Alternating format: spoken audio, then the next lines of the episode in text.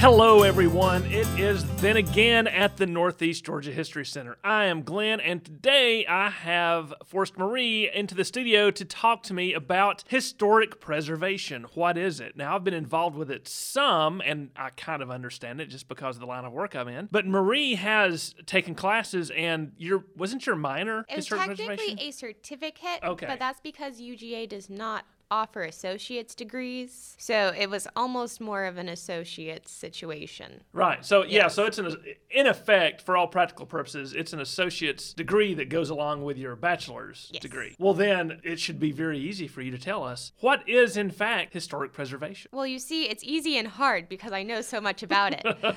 so, historic preservation is really the hi- preservation of particularly buildings, old buildings, and then what classifies as an old building, what is worthy of preservation. But also, historic preservation is not just about buildings, even though that's mainly the focus of it. It also can be the preservation of artifacts, the preservation of distinct trades or cultural practices, of languages, of basically all old things. Right. And and landscapes too. Oh, right? and landscapes. That's definitely one of them, yes. That's and that see that's one of those things that I learned much further on because Mm-hmm. I, I always assumed it was like you say buildings right something old of course but the the value goes up in terms of needing to preserve this historic Mm-hmm. site if it is associated with something or some person or some event. we call that the ABCs because you have to to at least to qualify to be on the list of the National Register of Historic Places, you either have to be your site, which can be a landscape or a building. It has to have a address, a concrete address, a longitude and latitude on this earth that can't be moved, can't be like a bird bath. But if you have one of those, it has to either be identified with a historic person, a person of historical significance. It has to be identified with event of historical significance, or it has to be a fantastic example of an architectural style worthy of preservation. Right, and and sometimes you know that those rules seem like they might be easy to to find some niche in which to define something as a place that needs to be preserved for historic purposes, but sometimes it's not as clear cut. It is not. So, usually, the rule of thumb on that is because something will happen and everyone gets very excited or upset or happy. People have a lot of feelings after something just happened. So, most of the time, you have to have at least 50 years before anything can be considered for historic preservation. Which is such an American thing. You know, I hate I hate to be biased, but it, it reminds me of, of, a, of a comedian making fun of Americans so thrilled with their historic preservation as yes, this building is restored to the way it looked over 50 years ago. And this is someone from Great Britain. And they have things like, you know, Stonehenge and Newgrange, as well as, you know, buildings that are only 200 years old. My favorite is one time they told me, This is our new library while I was studying over there, and it was as old as our country, and it was their new one. Yes. So that was, it, it made me have a better perspective of Right, what we- does an old building mean? when I was in Rye, we were walking down the street and there was a pub there. And it was obviously very old. And on the outside was painted in sort of washed out signs. Rebuilt in 1423. So, Rebuilt. rebuilt in 1423. And it's like, ah, so this is the new pub, like we say. But we're, you know, we're focusing on, on America today. And, yes, and our- American preservation and our of things our old buildings. And, and simply being, you know, an old building, like you say, isn't enough. There have been some examples right here in Gainesville. We have a, a street called Green Street, and almost every structure on that street has been placed on the National Register because they range in age from, I want to say, the, the 1870s up until about the 1930s. Uh, but they all are architecturally unique, not unique, but Significant. significant. They're remar- they're remarkable, especially for this area. And you know, they're it's, it's a residential area, but they're all old, and I think it's the longest run of historic uh, sites on the National Register in the United States because it's the entire wow. every building on Green Street from this point to this point for a good gosh quarter to a third of a mile is on the National Register. So it's it's special. And there was a building that was just off of Green Street that was going to have to be torn down, and some of the natives got very upset. Well, this building's over 50 years old, and it's like, well, they had to go in and explain. And here's some issues, right? This building is very structurally unsound. It would take literally almost a million dollars to stabilize the structure so that it would even stay up for the next 10 years. And It's not architecturally significant. It's you know, it's it's it was just a It's ranch not house. associated with any person or event. No, and so in effect, it was it was torn down. There was a little bit of hubbub about that, but again, you can't. Even if you thought that that building needed to be saved, the sad fact is we can't save every building. Mm-hmm. Even some of the ones that are important,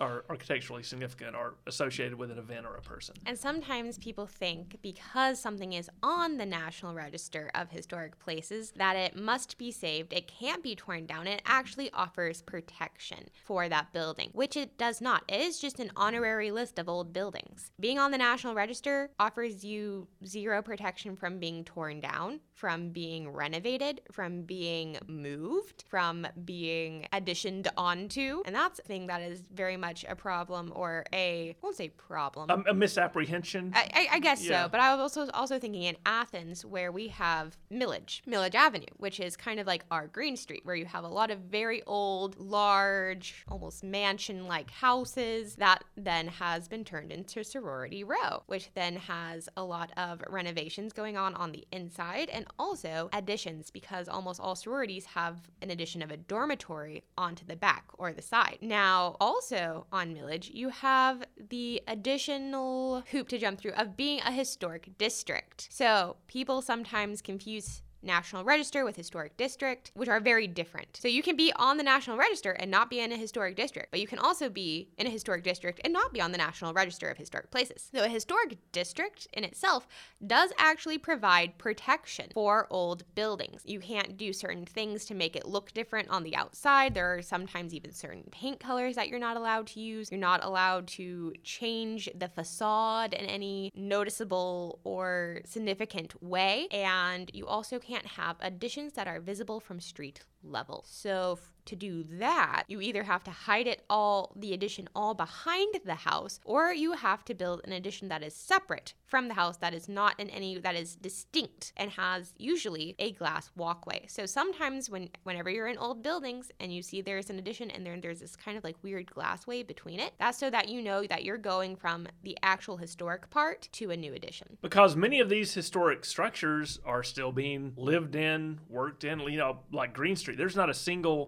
residential house on Green Street anymore. All of those have been converted to hold offices and businesses and things like that. And you said something interesting too. You're talking about, you know, these these large in Athens and on Green Street too. They look like mansions, right? To mm-hmm. us they look like mansions. Question folks, are mansions really representative of common and day-to-day living for folks in the past? Hint, they are not. Nope. So But they do have some of the best architectural features. They do. The fancy architectural features, but how do we represent the past accurately by using mansions? They are artistically wonderful, but what about log cabins? There are log cabins that have been placed on the National Register, but as we as we sometimes say here at the History Center and we say it without any pejorative whatsoever, log cabins are the single wide trailers of the 19th century, right? They are they're romantic to us today and they hearken to a frontier spirit, but it's where the the poor and the as as some of their contemporaries claim the uncultured and illiterate people live that's the where the day-to-day people lived. And they're on the national register now because they're old and, and they're quaint to us. But i want you to to sort of put this in perspective. Do you think listeners out there that some single-wide trailer off in a holler somewhere in lumpkin county deserves to be on the national register? It depends who lives there. It's not architecturally significant right? But it does represent an incredibly common vernacular architecture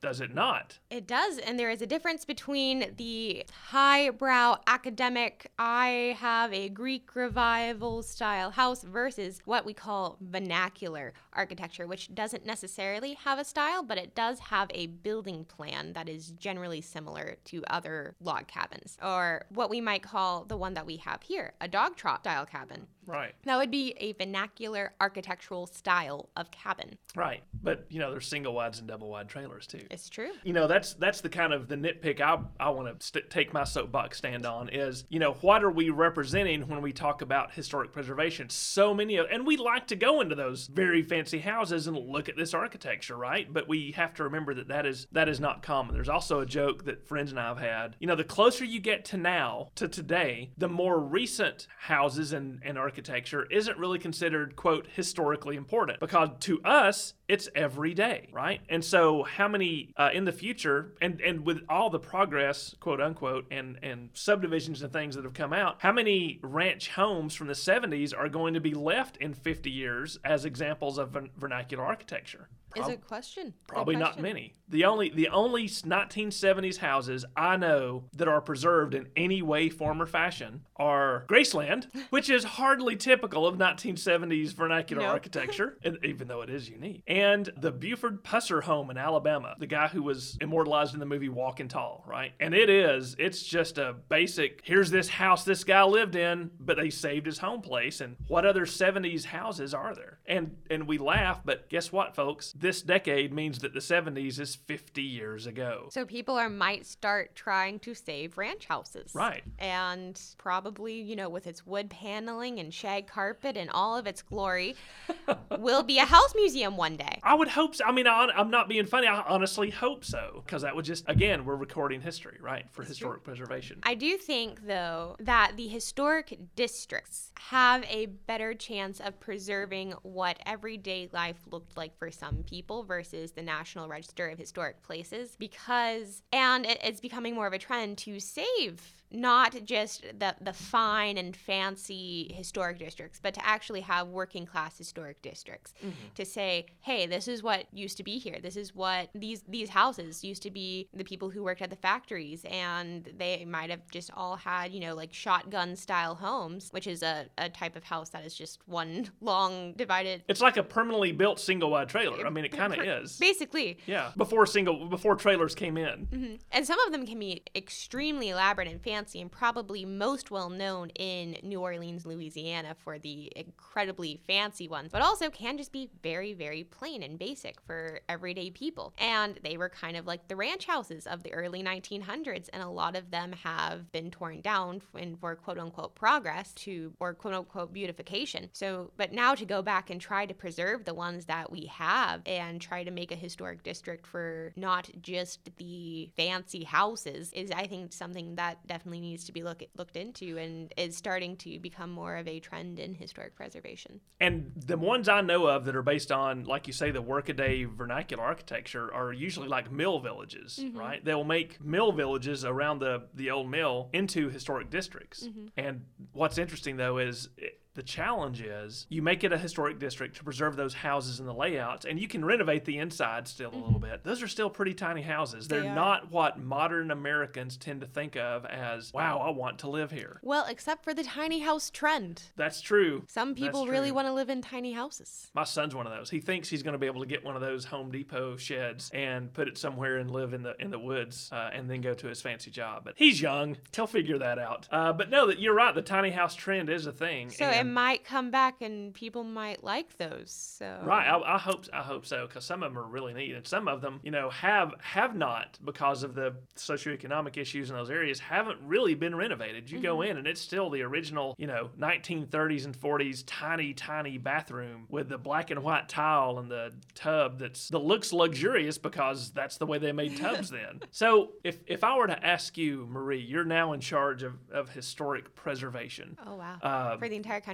Let's say let's start small and say just the state of Georgia. Okay. Let's say just the state of Georgia. How do you balance the innate desire? Because obviously we're the history center. We're going to have a particular perspective mm-hmm. on historic preservation, but how do you balance historic preservation with the real and legitimate needs of you know improving communities and building new sites and creating, redesigning communities and things like that, building new businesses, building new homes. How do you reconcile those seemingly disparate perceptions? So that's one of the the great balances of historic preservation is we can't as much as some of us would just love to slap labels and say you can't change anything over all old buildings. That's just you can't do that uh, because progress does need to happen. Community needs change, and that is why trying to create a historic district needs to be done with so much thought and so much care, and also needs to be, dare I say, a little bit flexible for the changing needs of the community while you still try to keep in, well, the, the spirit of the community intact. And I think the way that you do that is well, first of all, you take extreme, extreme care in even trying to create a historic district. Of course, putting anything on the National Register, go for it. That literally is just an honorary title. It gives you a little bit more prestige for your old It- building. it's an eight-inch bronze plaque. It really is. That's all that there is to the National Register. I see National Register cannot confine any type of needs of community growth because it, it doesn't. It does not confine anyone to anything. It just is a nice little prestigious plaque with a little bit of recognition, and there might be a little bit more community outcry if something were to happen to it. For historic districts, those need to be made with so much care and thought before that actually happens because it does put a lot of constraints on the community. And the thing about those once they are in place, it's not like things can't happen. It's not like things can't be improved. And that is why you have your your commission. You have your city meeting. You have a, a city board that is your board of historic preservation. And usually they're volunteers from the community who hopefully have some type of background in Hopefully. history, community planning, historic preservation, and then they can make decisions for the community. I had to attend several of those as part of getting my degree. Um, they, they made us go there and, and sit through those city meetings, which Hour after hour. which were incredibly tedious, but I see the value of understanding how the real world works because we can sit there and read books about how pretty old houses can be restored all day, but once you get into the pe- workings of, of people, that's where your degree is going to really come into play. And there were, there's one case that I remember, there was this family who wanted to build this very new modern home on this piece of land that was technically in a historic district, but the piece of the, the lot had been subdivided and now they had this new this new lot really that had come from an old house and they wanted to build a new house on it and they wanted their house to look very very modern. They liked the modern glass clean cut look that did not fit with the rest of the neighborhood so what do you do there uh, what ended up happening is that they got permission to build their house and i think that would probably is the best way to do that because otherwise what are they supposed to do with this property that they bought that ended up being in a historic district that i guess they didn't know when they bought it That's- I'm, I'm not sure exactly on the details of that. Super but side note, folks, if you're going to buy a new home or some property, do your research. Yes. Check to see. We're not legal counsel and you can't take us to the to the court, but do your research. Make sure if, if you buy into a historic district, just just check. Just do some googling Right. and yeah. uh, see if that's a thing because you will probably get frustrated when you try to renovate your home or want a new front door or anything like that. But I think the board is really the thing, that committee, really, I guess it's perhaps more of a committee, is going to be what is going to be the balance of the pendulum of preserving everything and allowing new things to come in because it really is on a case by case basis once you have created something like a historic district. Right, and and you're right. I think that balance is super important to to maintain because, for example, Green Street, right? Those houses are, as I said, they're not they're not residential anymore. Mm-hmm. They have been significantly renovated on the inside. You know, there haven't been major structural changes, but mm-hmm. walls have been put up, they've been painted, the windows have been changed, and things like that. But that flexibility in use with a structure means that structure survives, right? It mm-hmm. means that structure goes on to have a useful life within the community. It's still the structure that it was when it was built, and it's also different and it meets the needs, as you say, of th- that are important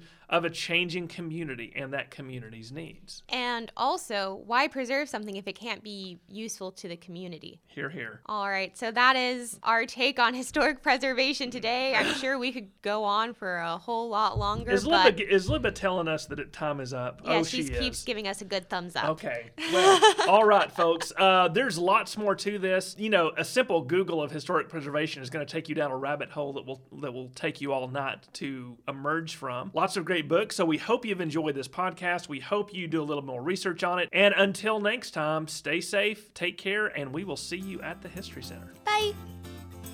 Then Again is a production of the Cottrell Digital Studio at the Northeast Georgia History Center. Be sure to subscribe and leave us a review. It really helps other people discover the show. We also hope you'll join us for our free weekly live stream programs on Facebook Live and YouTube Live every week at 2 p.m. Eastern. Just search for the Northeast Georgia History Center and we'll pop right up. There are a few great ways to support the History Center. Make a donation online by clicking the donate button on our website at www.negahc.org. Become a digital member to receive exclusive invites to members only live streams every Friday at 2 p.m. Eastern. And you can register on our membership page at www.negahc.org. We also have an online gift shop with lots of great items for all ages. Use promo code Then Again for 15% off your online order. Valid on anything except memberships and handmade items. We'll see you next week for another episode of Then Again. Thanks, y'all.